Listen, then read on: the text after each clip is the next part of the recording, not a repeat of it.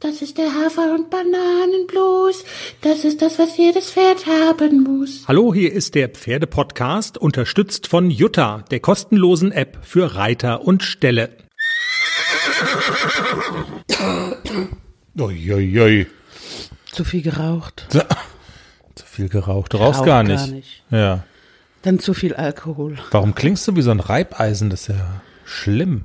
Zu viel getrunken gestern? Im Kalten gesessen? Aha. Aha. Aha. Ich habe schon einen Folgentitel. Die kleinen Strongyliden. Weißt du, was das ist? Strongoliden heißen die, nicht Strongyliden. Strongyliden. Nein, Strongoliden heißen die. Sofort googeln. Lies noch, ich gucke jetzt. Strongyliden, du weißt, was das ist. Also unsere Hörer wissen bestimmt alle, was das ist. Das ist so eine Inselgruppe in der Karibik, wo so Wildpferde leben. Friemenschwänze wäre auch ein guter Folgentitel. Die Du weißt- heißen Strongoliden. Warte. Strongoli. Strongylid. Hm. Du hast recht. Scheiße, die heißen Strongyliden mit Y. Ja, so ist es. Aber ich habe einen, also alles klar, wir spielen noch mal, wir, wir spulen noch mal zurück. Ich habe einen Folgentitel. Die kleinen Strongoliden. Mann, Mann, Mann. Weißt du, was das ist? Die kleinen Strongyliden. Wämmer. Wem. Wärmer, Wem sind es. Wärm. Wem. Woich. Ich hatte gehofft, ich, ich hatte gehofft, ich kann dich überraschen damit, aber gut. Ich dachte immer, die heißen Strongo. Aber da heißen die Strongi. Jetzt geht's los. Garantiert wurmfrei. Unser Manni, der Orchestermusiker, spielt die Hymne. Und los geht's.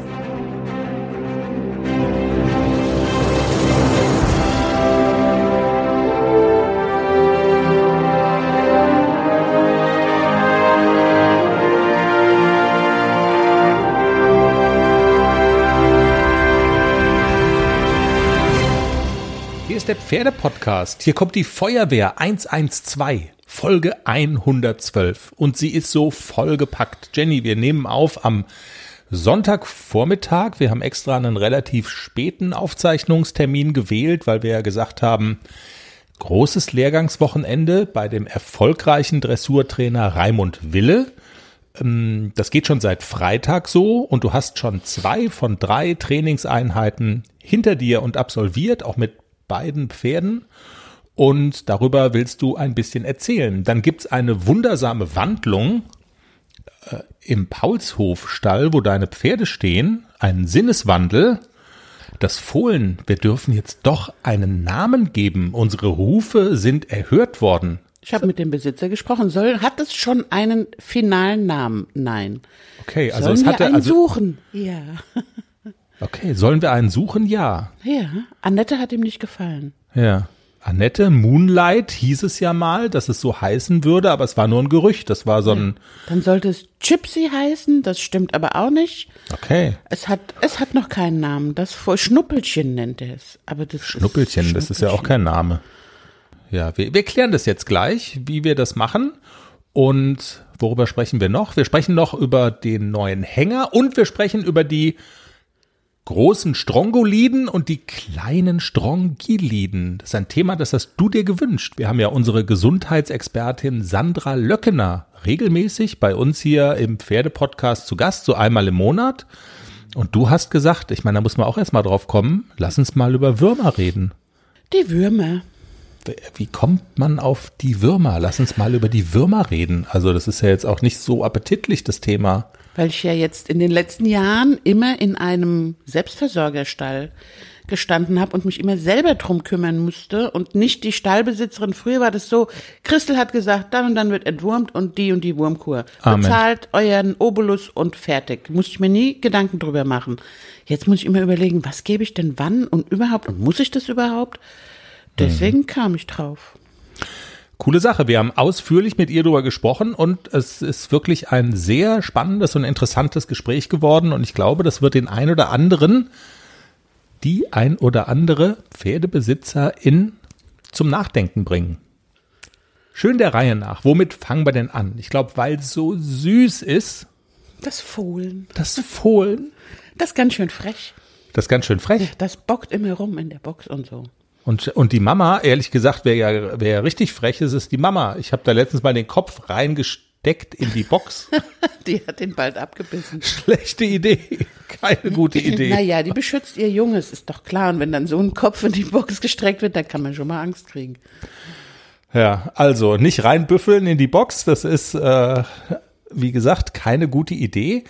Also es hieß zunächst mal, es ging zunächst mal das Gerücht, es heiße Moonlight, das kleine Fohlchen, ähm, war aber nur so ein Übergangsname. Wegen der Sichel auf der Stirn, hast du gemutmaßt.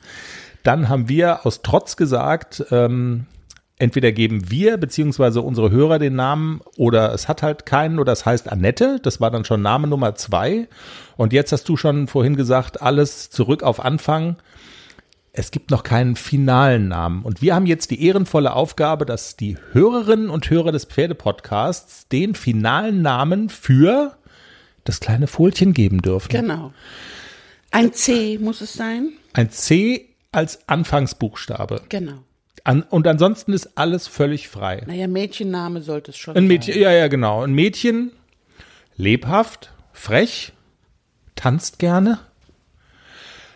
Tja, was macht man da? Also, ich will da jetzt ja auch nicht mich reindrängen. Ich kann ja auch einen Schritt zurücktreten. Ich habe ja, wie alle wissen oder wie treue Hörerinnen unseres Podcasts wissen, den Namen für ACDC gegeben. Daran kann man ja schon sehen, ich habe so diesen, diesen Bandnamen-Tick. Jetzt habe ich wirklich gestern, darf man gar nicht laut sagen, neben der Arbeit, darf man ja gar nicht eigentlich, ne? Habe ich gegoogelt, ähm, weibliche Popstars. So eine Liste gibt's echt bei, bei äh, Wikipedia. Und es gibt gar nicht so viel. Jetzt habe ich gedacht, also Cher wäre mir zum Beispiel eingefallen. Aber da hat man sofort Jetzt muss man das sagen, Gesicht von Cher im, äh, äh, Ja. vor dem inneren Auge. Nein. ist halt eine alte Schachtel. Ja. Wobei es Teile von ihr gesagt. sind wahrscheinlich neuer als das Fohlen. muss man auch sagen, ne? Das könnte sein. Äh, Tolle Künstlerin. Ähm, Céline Dion. Ist aber auch eine alte Schachtel. Aber Celine für einen Fohlen, als hätte sie Lackschuhe an und ein Röckchen Ja. und so. Nein. Cindy Lauper. Cindy ist irgendwie so. Girls Just Wanna Have Fun. Da kennt man halt den Hit, der ist cool. Und dann, aber Achtung, jetzt kommt Killer. Ich glaube, das gefällt dir. Und, und du sagst mir, wie ich es hergeleitet habe. Capristo. Cooler Name? Capristo, wie du es hergeleitet hast. Capristo. Capri-Sonne. Keine Ahnung. Welcher weibliche Popstar heißt denn Capristo? Also jetzt Weiß ich nicht. Mandy Capristo. Ach, die Mandy. Ja, Monrose. Monrose. Also da dachte ich mir, das ist cooler Eigenname, Capristo, weil man kommt nicht sofort drauf. Und dann hat es aber dann doch so diese Verbindung zu Musik und ob man jetzt die Musik mag, weiß ich nicht, aber ja, doch, die war doch eigentlich nicht schlecht. Aber Capristo. Capristo ist auch Also diese. Verbindung herzustellen, ist aber ein enges Ding. Die meisten können das nicht, wenn ich das nicht kann. Ja, die Frage ist halt auch immer, ob man das muss. Egal. Egal. Egal. Unsere Hörerinnen und Hörer haben sowieso das Wort, ne? Du hast mit Hubert vereinbart, wir suchen bei der weiß, dass wir jetzt das volle Programm machen. Instagram, Der Facebook. weiß gar nicht, dass wir einen Podcast haben. Ich habe ihn einfach so allgemein gefragt, sollen wir einen Namen suchen? Ja, alles klar, machen wir. Ah, Ja, okay, macht mal. Genau. Hat man was davon? Nö. Man ist halt Namensgeber von dem kleinen süßen Ding. Der Hörer, genau. Und der, der den, der den Namen aussucht, also der den Namen gibt und den der Hubert dann nimmt, der muss das Fohlen kaufen. Das ist selbstredend. Ist aber ein Späßchen. Ja, Ist nur so der interne, der, der, der, der Druck, den man sich dann selber macht. So sind wir ja zu ACDC gekommen. Also, Namen geben verpflichtet nicht zum Kauf. Nein. Aber äh, also kriegt das Fohlen dann so eine, so, ein- so ein Metall? Kriegt das Fohlen dann so ein Metall, so eine, so eine Metall, ähm, so, so ein Metallschild auf den Hintern geschraubt? Weißt du, wenn ich jetzt Bank spende für einen Park Namensgeber. an den Sattel, ja, Müller. genau, irgendwie hat seinen Namen von Eher nicht. an den Sattel vielleicht irgendwie hinten drauf so. Also man kann ja, wenn man so einen Name eintragen lässt bei der FN, kann man ja den Anfangsbuchstaben des Nachnamens des Namensgebers. von wem auch immer dazu machen. Aber das kostet, glaube ich, extra 250 Euro oder so. War mir immer zu teuer. Okay.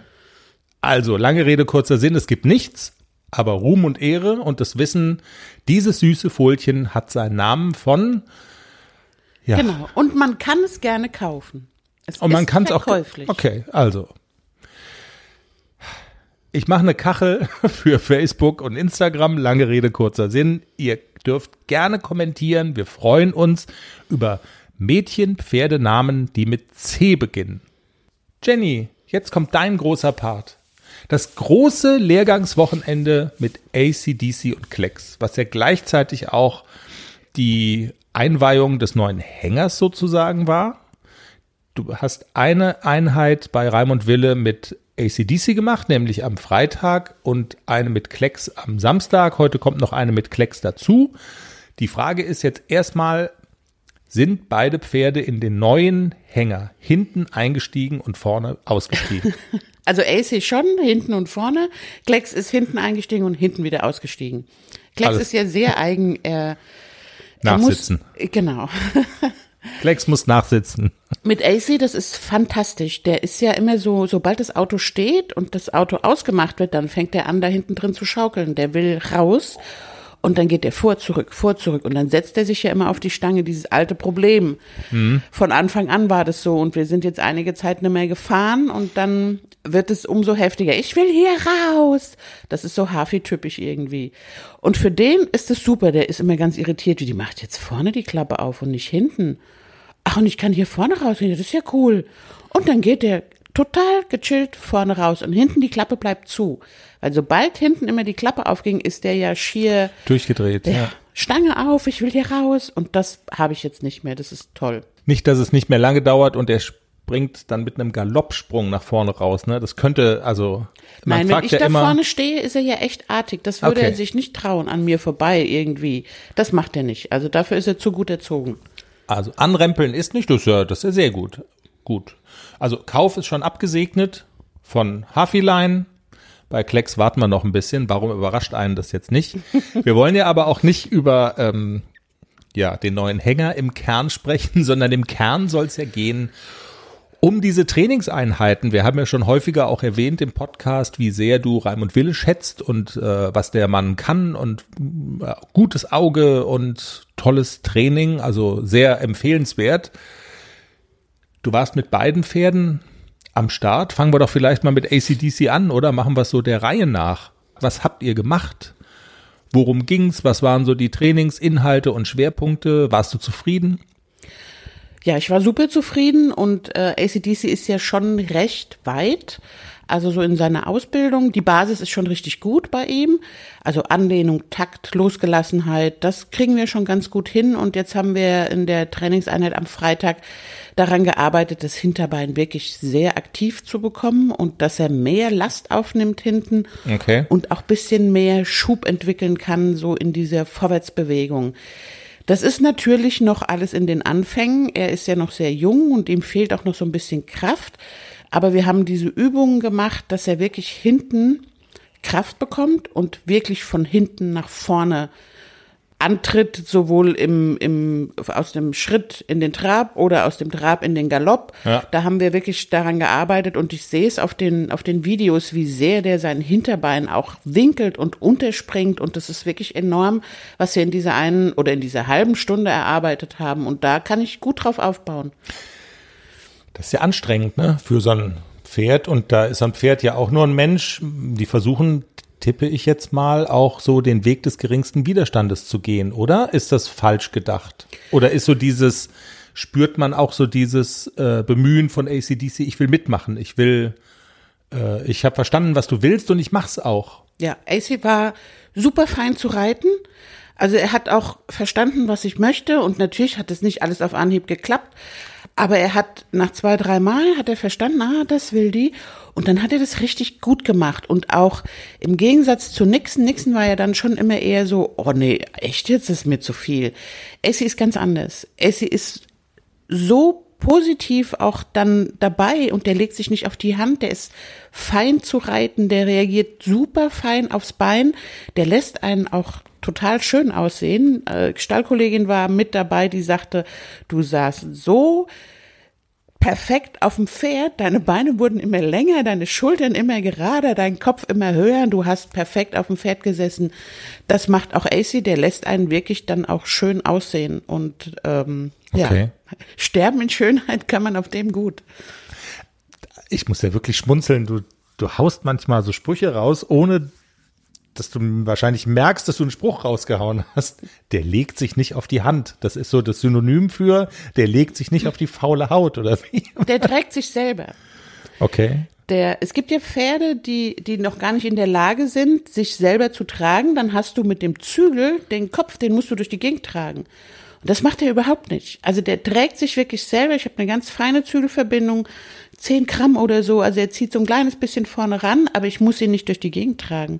Reiter verstehen, was das heißt. Also der legt sich nicht auf deine Hand. Genau. Ist es für die wirklich eine Erleichterung? Ja klar, so eine Menschenhand und Menschenkraft kann ja schon so auch was abfedern. Und wenn der, klar, der Kopf ist schwer. Ja, ja, aber die sollen ja lernen, gerade die Jungen, trag dich selber. Ich trag nicht deinen Kopf durch die Gegend. Aber es gibt ganz, ganz viele Pferde, die wirklich stark auf der Hand liegen und das, da macht das Reiten nicht so viel Freude. Da muss man wirklich Kraft aufwenden und das möchte man nicht. Ich will nicht mit Kraft reiten. Macht man das nicht intuitiv, dass man dann aber auch dagegen hält? Wahrscheinlich ist es erstmal so der erste Impuls, oder? Und es ist falsch. Es ist total falsch, genau. Also dieses Gegenhalten, wenn der jetzt vorne zieht und ich halte gegen, dann ist es ja für das Pferd dieser Impuls, alles klar, dann lasse ich mich da mal so richtig schön drauffallen. Also auf gar keinen Fall gegenhalten, sondern so kleine, kurze Impulse geben und mal so, hallo, zack, zack, zwei, drei kleine Paraden und ich trag dich nicht, trag dich selber und dann wieder versuchen, zu dieser feinen Zügelverbindung zu kommen. Und sobald der wirklich so da vorne so drauf liegt, immer mit kurzen kleinen Reprisen auffordern, hier, komm, Genick hoch, selber tragen. Ja. Jetzt habe ich auch die Bedeutung der Worte Parade und Reprisen gelernt. Du wirst dich nicht herumdrücken. Ich weiß ja, das ist immer die Frage, die du am meisten hast, aber ich stelle dir die Frage jetzt. Du willst es ja immer nie beantworten, weil du sagst, das kann ich ja nicht sagen. nicht so gut. Auf der Hinterhand Last aufnehmen, Schub nach vorne entwickeln, das war das Ziel, das hat toll geklappt, du bist ganz begeistert und du verursachst wissen, natürlich viele Fragezeichen. Ja, natürlich will ich jetzt wissen, wie macht man das denn? Das Pferd soll auf der Hinterhand Last aufnehmen, untertreten, unter den Körper, ne? Das ist, oder? Das ist doch Last aufnehmen. Ja, gibt's da so eine Theorieeinheit irgendwie, so eine Taktiktafel, wo man sagt, AC, jetzt pass mal schön auf, hier, Pferde, Vorschule. Dann lass mich halt auch sagen. Ja, ich lasse es dich jetzt sagen. Ich dachte, ich laber noch ein bisschen, damit du nachdenken kannst. Deine Worte wählen. Okay. Also wir haben es mit AC so geübt, es ist immer von Pferd zu Pferd auch unterschiedlich. Man kann es nicht okay. mit jedem Pferd gleich machen. Aber mit AC haben wir das so gemacht, dass wir erst Schritt und dann sagte Herr Wille jetzt mal so ein bisschen runter den Hals und bring mal die Nase hinter die Senkrechte. Jetzt werden mich da draußen einige Hörer wieder, oh, Nase hinter die Senkrechte, oh Gott, oh Gott, das arme Pferd einen kurzen Moment Nase hinter die Senkrechte und daraus antraben und zwar mit einem mit diesem Anspruch, ich will sofort Mitteltrab, dass der wirklich hinten antritt. Und ich habe einen Moment gebraucht, ich habe zwei, drei Versuche gebraucht, bis ich es richtig umsetzen konnte. Also wirklich so mit diesem Gedanken, sofort Schub und sofort, als wolle ich Mitteltrab reiten. Mhm. Und bei dem dritten Mal habe ich im Spiegel gesehen, wie dieses Hinterbein nach vorne gegangen ist unter das Pferd und er so richtig bergauf auch angetrabt ist, dann lasse ich auch die Nase wieder vor. Also an alle die, die jetzt schreien, oh Gott, Nase zu tief. Und das ähm, wirklich nur so zwei, dreimal gemacht. Man muss das nicht üben bis zum Erbrechen, sondern nur ein paar Mal auf jeder Hand.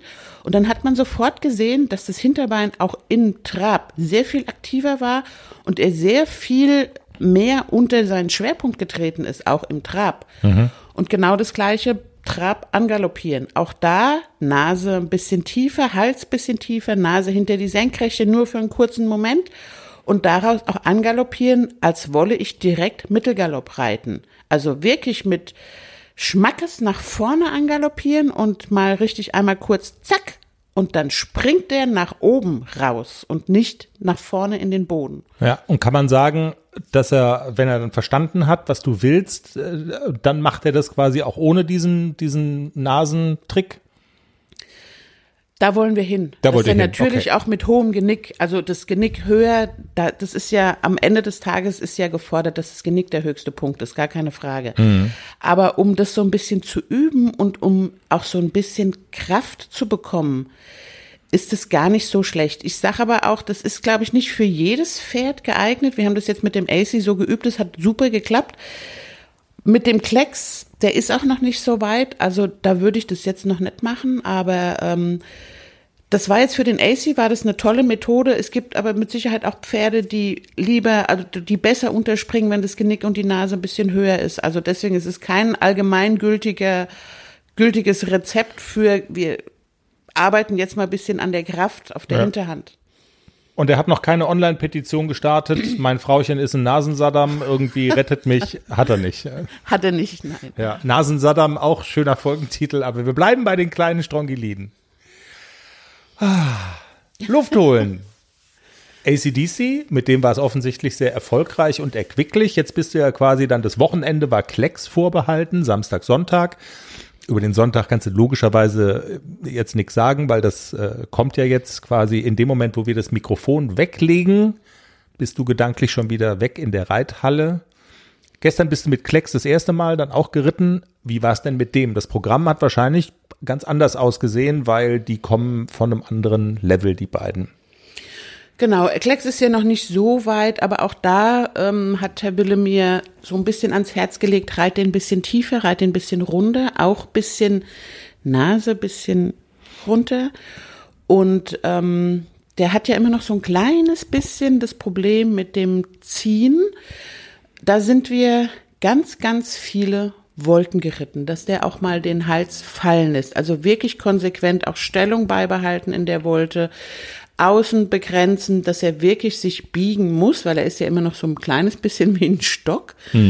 Und da haben wir wirklich dran gearbeitet, Biegung, Stellung erhalten, Takt erhalten in der Wolte, die Wolte immer mal wieder ein bisschen kleiner reiten.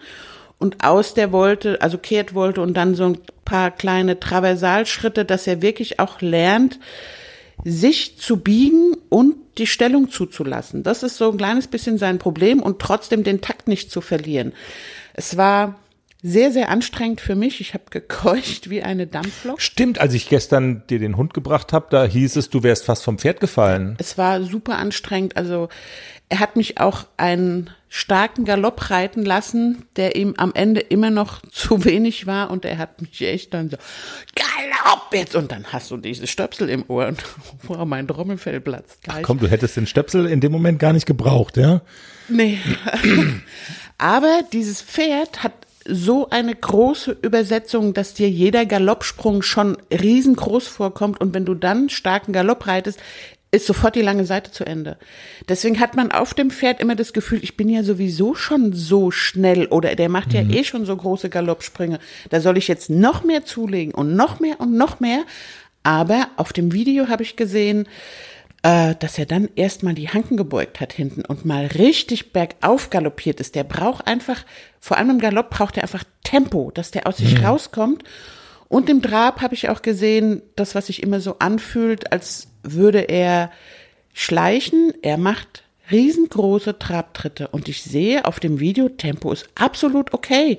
Die Tritte sind so groß, dass sich das obendrauf immer anfühlt wie Zeitlupe. Aber ich sehe, wie er trabt. Er trabt fantastisch. Also alles gut. Okay. Ich muss mir das ab und zu angucken, dass ich nicht darauf, also dass ich nicht so in dieses, er muss noch mehr, schneller, schneller, schneller. Das muss er gar nicht.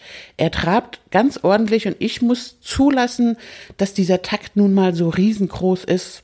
Aber wenn man von dem Hafi auf den Klecks steigt, ist der Unterschied 1000 Prozent. Also es ist wirklich eine Umgewöhnung auch für mich. Ja, und das Stichwort Takt erhalten ist, glaube ich, auch ein ganz wichtiges, oder? Wir hatten beim letzten Mal ja darüber gesprochen, dass du im, im Training mit Klecks dazu übergegangen bist, mit diesem äh, Lass ihn nach vorne ziehen. Da ist also im Grunde genommen ist ja genau dieses Spannungsverhältnis. Der soll nach vorne gehen, der soll Tempo aufnehmen, Takt nicht verlieren. Ich denke mir, da ist dann, stelle ich mir zumindest so vor, so eine Einheit mit Reim und Wille oder auch zwei sind total gut und wichtig, um dieses Gefühl zu entwickeln. Ne? Was ist das richtige Maß, oder? Genau, also Tempo nach vorne ist, glaube ich, die falsche Bezeichnung. Er soll ziehen. Also er soll mir Ja, das ja, das- Gefühl geben, dass er mich in der Bewegung mitnimmt. Und das hatte ich gestern im Galopp, das war gut. Das ist ja schon mal ein großer Fortschritt, dass er wenigstens im Galopp zieht, weil das hat er anfangs auch nicht gemacht. Und im Trab gibt er mir immer noch so ein bisschen das Gefühl, dass er mich nicht mitnimmt in der Bewegung, sondern dass ich immer noch so diesen Impuls habe, ich muss jeden Trabtritt reiten. Aber er hat auch gesagt, hör mal auf mit diesem Treiben. Lass ihn mal. Und wenn er halt wirklich langsamer wird oder wenn er schnarchig wird, wenn er nicht mehr die, die Beine fleißig, wenn er nicht mehr fleißig abfußt, dann gibst du einen kurzen Impuls und dann wirst du auch nicht so schnell müde, hat er gesagt. Es liegt nicht an meiner Kondition, sondern es liegt an meinem falschen Reiten. Okay. Dass ich immer so dieses Gefühl habe, ich muss ihn, jeden Tritt muss ich ihm irgendwie so, komm jetzt, trapp. Und das ist für mich einfach so, ich muss das üben und ich muss konsequent wirklich die Wade ruhig lassen und nur Impuls reiten, gerade im Trab.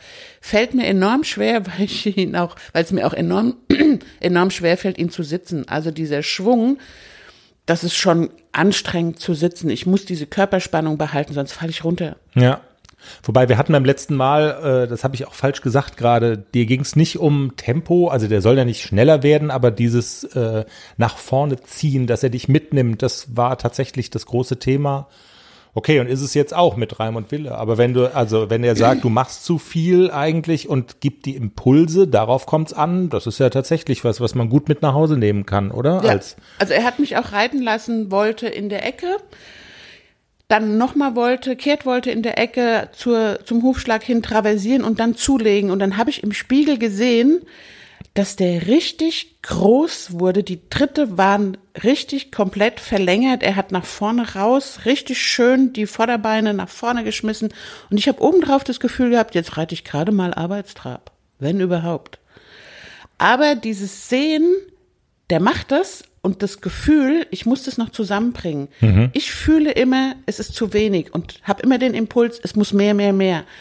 Dabei reicht es vollkommen, was das, ist er aber, anbietet. äh, das ist aber wirklich absolut, also absolut wichtig. Absolut, ja, Ähm. deswegen lasse ich mich auch jetzt in letzter Zeit ganz oft filmen. Ich will nur gucken, was das Tempo, wie sieht es aus, wie trabt er und was habe ich für ein Gefühl obendrauf. Dass ich das wirklich mal zusammenkriege, dass ich mal fühle, das Tempo ist okay. Das Maß reicht, ich muss nicht mehr treiben. Musst du jetzt in den Spiegel gucken, um zu, um dich davon zu überzeugen, oh, ich habe doch nicht, also ich habe ein gutes Pony unterm, unterm Bobbes. Manch, manchmal muss ich in den Spiegel gucken, ja. Oder manchmal muss ich es einfach sehen, um das zu. Ja. Schneid, schneid's weg. Nein, jetzt. nein. Und wenn du mich anguckst, musst du auch mal, in, soll ich mich mal vor den Spiegel stellen und du guckst dann auch da rein. ha? Das- nicht. Ja, sehr spannende Erkenntnisse, von denen andere bestimmt auch ein bisschen profitieren können, ahne ich mal. Das Trainingswochenende mit ACDC und Klecks bei Erfolgstrainer Raimund Wille. Jenny, wir kommen jetzt zu deinem Wunschthema. Es ist ja dein Podcast, also kann man sich auch die Themen wünschen. Die WEM. Die Wemmer. Was, wie er? WEM heißt Wem. WEM. Genau. Gott, oh Gott. Hosche WEM? Ja, du hast ja schon erzählt, ähm, warum und wieso du dir das Thema gewünscht hast. Auf jeden Fall eins, was ganz viele Reiterinnen und Reiter ja regelmäßig äh, umtreibt, die Wurmkur geben. Wie macht man das? Und wir haben unsere Gesundheitsexpertin Sandra Löckener zu Gast und sind erstmal froh, dass sie Zeit für uns gefunden hat. Hallo Sandra, schöne Grüße nach Bayern.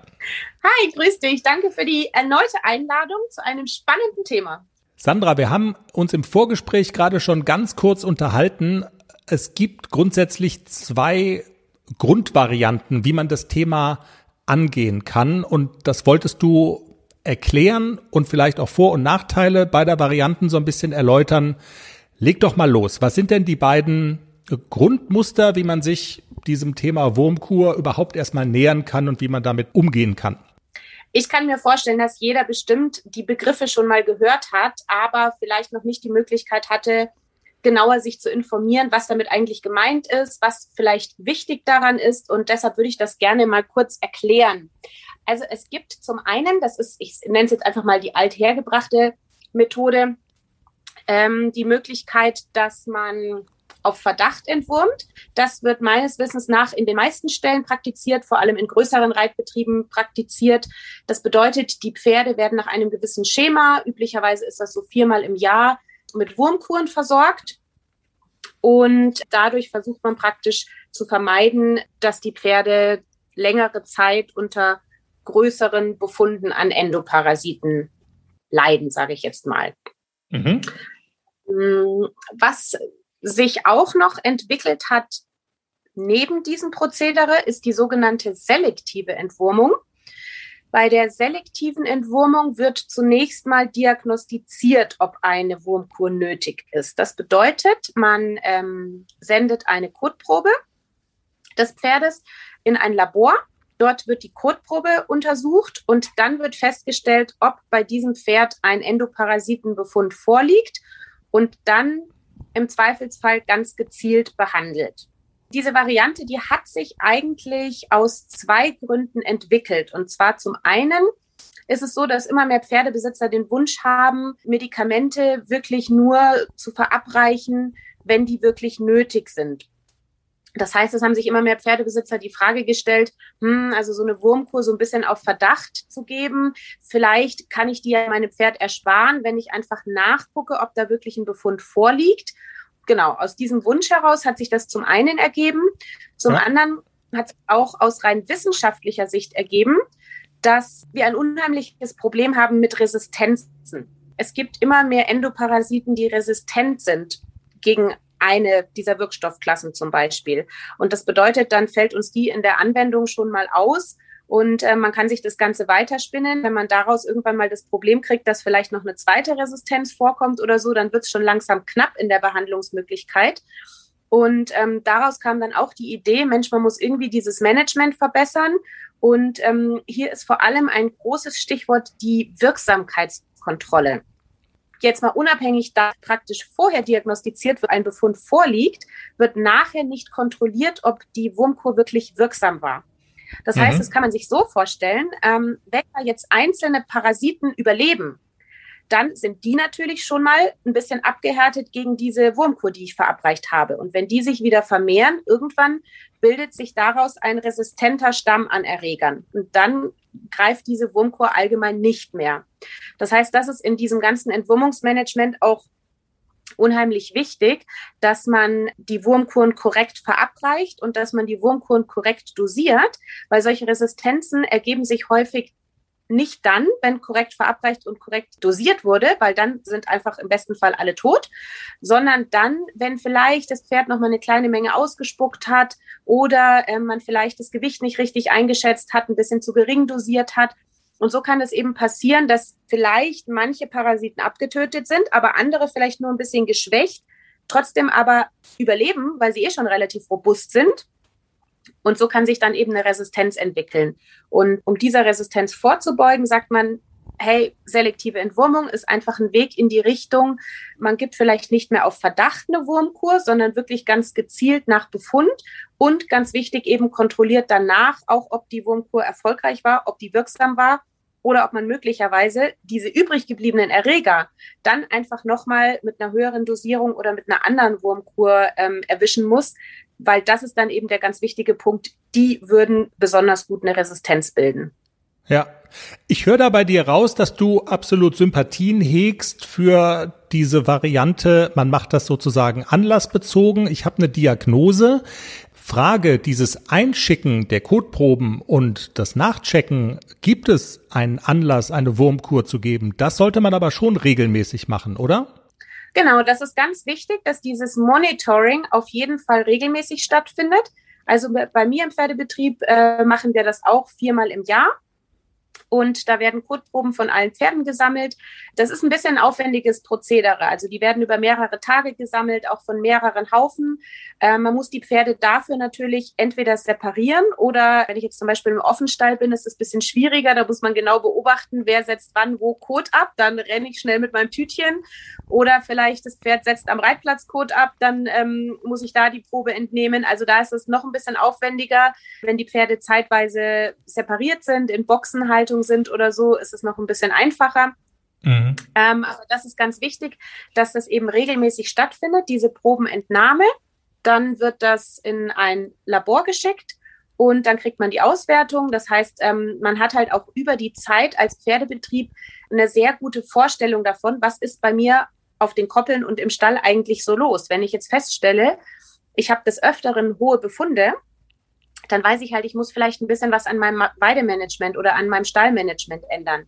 für mich war diese selektive Entwurmung auch zu einem gewissen Zeitpunkt neu. Also ich kannte das früher auch so. Es wurde einfach viermal im Jahr entwurmt und habe mich dann erst neu damit beschäftigt, als ich selbst einen Pferdebetrieb gegründet habe.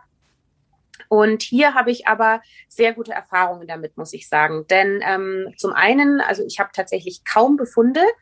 Und das liegt auch daran, weil wir eben hier sehr, ein sehr gutes ähm, Weidemanagement und ein sehr gutes Stallmanagement haben. Also das ist dann sehr, sehr wichtig, dass man nicht nur regelmäßig monitort, sondern dass man dann auch wirklich gründlich die Koppeln abmistet und ähm, sowieso gründlich die Stelle ausmistet.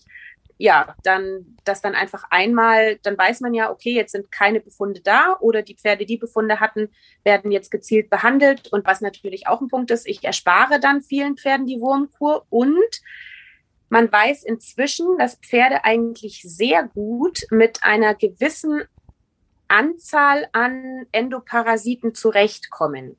Mhm. Es ist also praktisch nicht nötig, sobald ein Pferd einen kleinen Befund hat, sofort ähm, zu entwurmen, sondern da gibt es eine Grenze bei, ähm, die, die ähm, ist bei 200 EPG. Und alles, was darunter liegt, sagt man, damit kann der Pferdeorganismus eigentlich gut zurechtkommen. Das muss man nicht entwurmen, nur was über dieser Grenze liegt. Und ähm, das kann auch für manche Pferde ein Vorteil sein, wenn sie eben in so einem Fall nicht auf Verdacht entwurmt werden.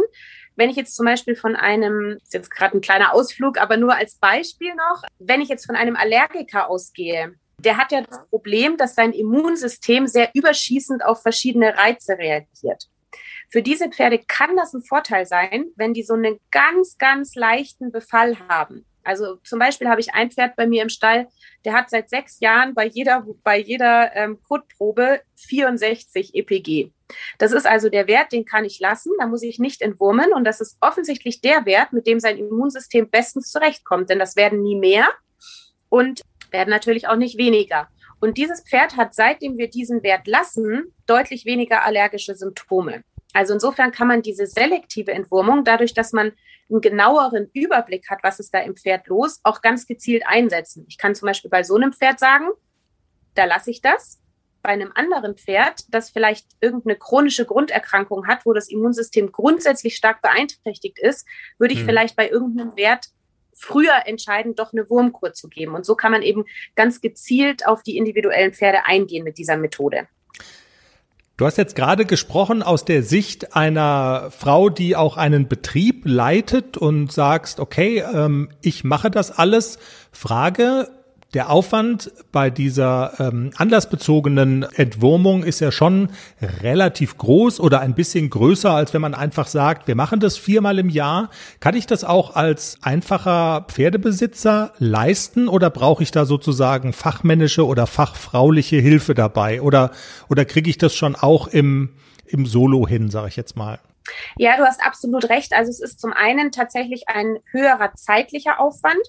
Zum anderen auch ein höherer finanzieller Aufwand, weil man muss erst die Diagnostik bezahlen, dann möglicherweise noch die Wurmkur und dann nochmal die Wirksamkeitskontrolle, die man aber ehrlich gesagt auch bezahlen sollte, wenn man eine Wurmkur gegeben hat. Es ist nur komischerweise üblicher, dass man das im Rahmen der selektiven Entwurmung macht.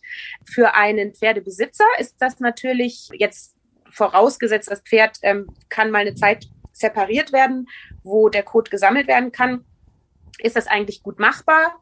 Ich muss halt drei Tage hintereinander zu meinem Pferd gehen, sammle dann davon verschiedenen Haufen den Code, dann kann ich das eben ans Labor schicken und dann kriege ich eigentlich den Befund geschickt. Okay.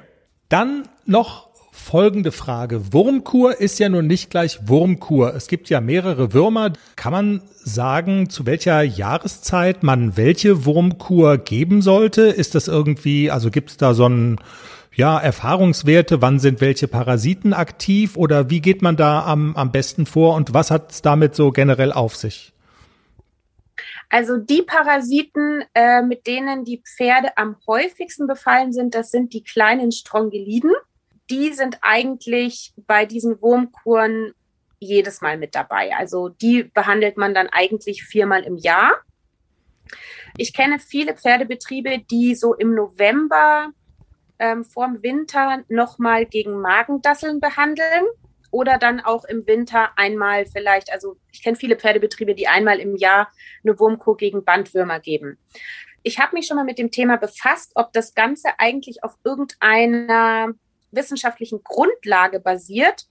Und ich persönlich habe jetzt kein wirkliches Schema gefunden, was jetzt da aus wissenschaftlicher Sicht empfohlen wird. Für mich, also ich, mir wurde dieses Wissen jetzt über dieses dass man eben im November gegen Magendasseln entwurmt, dass man einmal im Jahr Bandwurm macht und ansonsten gegen kleine Strongeliden.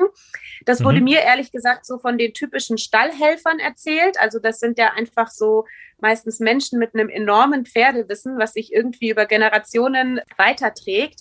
Deshalb muss ich ganz ehrlich sagen, in diesem Punkt würde ich mich dann nochmal vom Tierarzt beraten lassen, was da die aktuelle Meinung ist und aktueller Stand der Forschung, weil ich bin mir einfach nicht hundertprozentig sicher, ob das überliefertes Wissen ist ja. oder ob es da wirklich irgendeine medizinische Grundlage gibt für dieses Schema. Okay. Dann gibt's noch so eine Frage, die oder eine, eine Bemerkung, eine Vorstellung, die sich in Reiterkreisen sehr hartnäckig ähm, hält. Und zwar ist das so die Ansage, nach der Gabe einer Wurmkur sollte man die Box und da, wo das Pferd steht, ähm, komplett leer räumen, alles sauber machen, weil sonst könnten die Würmer überleben. Es bestehe die Gefahr, dass die Würmer von den Pferden nach dem Ausscheiden erneut aufgenommen werden. Ist da was dran oder ist das so Urban Legend, Mythos? Also eigentlich ist es ja so, dass die Wurmkur alle Parasiten töten sollte. Das mhm. wäre eigentlich der Sinn, wenn die Wurmkur funktioniert. Das heißt, dann dürfte ich normalerweise keine Überlebenden im Kot finden danach. Es ist natürlich eben aus genannten Gründen nicht hundertprozentig ausgeschlossen, dass welche überleben. Das ist ja genau der Grund, aus dem sich diese Resistenzen bilden können. Und ähm, insofern macht das auf jeden Fall Sinn. Es wäre nur halt allgemein eben sinnvoll, da diese Wirksamkeitskontrolle zu machen, um eben zu gucken. Das findet dann meist so 14 Tage nach Gabe der Wurmkur statt.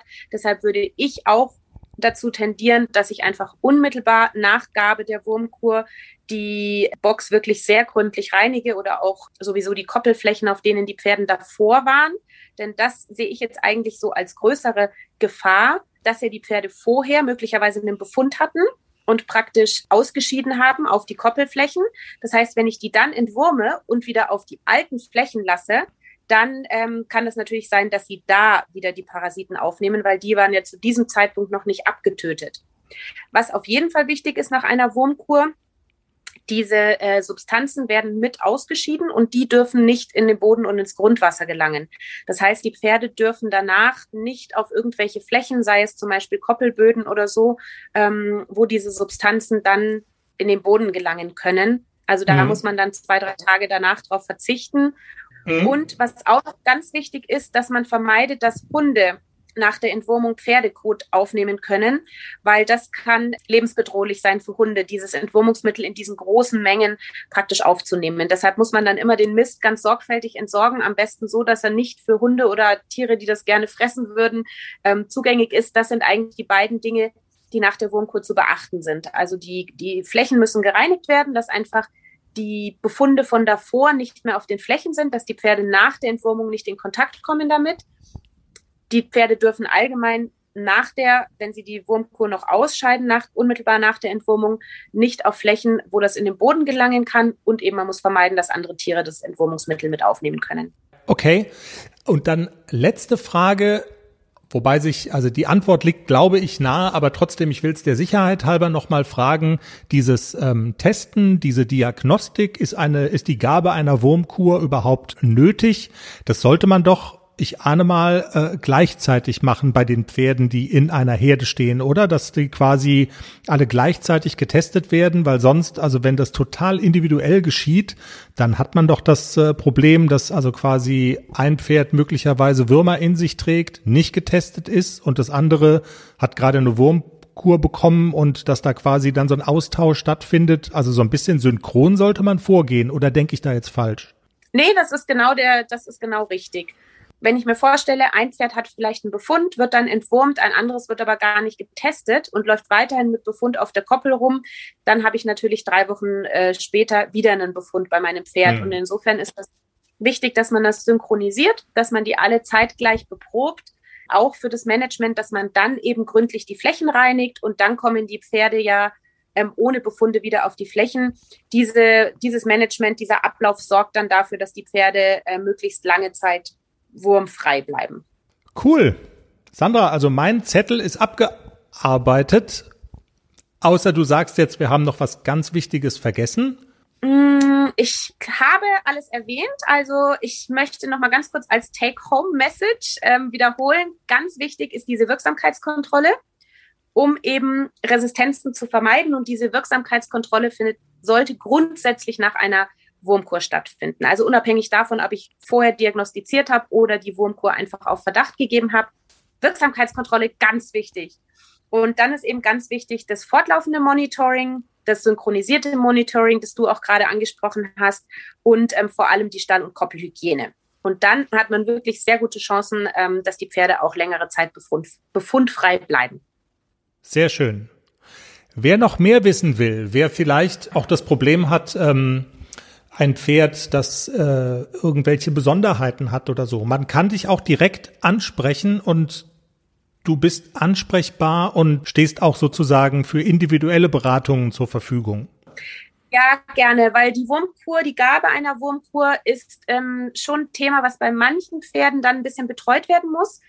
Also Pferde mit gesundheitlichen Problemen, da muss man manchmal genau gucken, zu welchem Zeitpunkt äh, sollte man die entwurmen, wie sollte man die entwurmen, ähm, wie macht man das? Also gerade Pferde mit Magen-Darm Problemen oder Allergien, da ist es schon sinnvoll, wenn man sich beraten lässt. Also da darf man mich gerne direkt kontaktieren. Sehr schön. Alle Kontaktdaten stellen wir bei uns auf die Homepage. Wir machen es auch nochmal bekannt über unsere Social-Media-Kanäle. Sandra, es war wie immer sehr spannend, sehr informativ und ich danke dir wirklich ganz herzlich. Sehr gerne. Sandra Löckener bei uns im Pferdepodcast. Und nochmal der Hinweis, scheut euch nicht, ihr könnt sie direkt ansprechen für individuelle Beratungen, ist auch nicht beschränkt logischerweise auf das Thema Würmer, sondern Sandra beschäftigt sich mit allen Gesundheitsthemen rund ums Pferd. Und von daher, wer bei irgendwelchen Schwierigkeiten Rat und Hilfe braucht, vielleicht irgendwie so ein bisschen am Ende ist mit dem Latein, Sandra kann vielleicht helfen kann ganz bestimmt helfen, hat immer gute Ideen. Die äh, Homepage und alle Kontaktdaten findet ihr bei uns auf der Seite www.derpferdepodcast.com. Sind wir durch, Jenny? Ich glaube schon für diese Woche. War viel drin in der Sendung, hat viel Spaß gemacht. Ja. Nee. Ja. Willst du noch was sagen, so irgendwie? Nee, red du nur. Es fehlt noch der Hinweis. 11% sparen beim Pferdefutterkauf bei Hipposport, unserem Futterpartner. Mit dem Rabattcode ACDC1 könnt ihr 11% sparen auf die Eigenprodukte von Hipposport, ausgenommen Einstreu. Alle Einzelheiten bei uns auf der Homepage und in den Show Notes. Wir bedanken uns ganz herzlich fürs Zuhören. Tschüss. Du sagst jetzt schon Tschüss? Was sollen die Jetzt Leute schon. machen, wenn sie, ähm, naja, also folgen auf der Ach so, ja, Podcast-Plattform eurer. Wahl? Folgt uns auf der Podcast-Plattform eurer Wahl. Genau. Wir sind überall. wir sind überall. Was kann man da noch machen? Bei vielen kann man ja Sternchen geben oder einen netten Kommentar hinterlassen. Es hilft uns wirklich. Mehr als Geld. Also Geld nehmen wir auch natürlich, Spenden, aber mehr als, also fast so viel wie Geld oder so ungefähr so viel wie Geld helfen auch nette Kommentare. Wirklich jetzt. Sternchen, netter Kommentar. Vielen Dank. Macht's auf jeden Fall gut. Habt eine pferdige Woche. Wir hören uns nächste Woche wieder. Jetzt kannst du Tschüss sagen. Tschüss. Tschüss.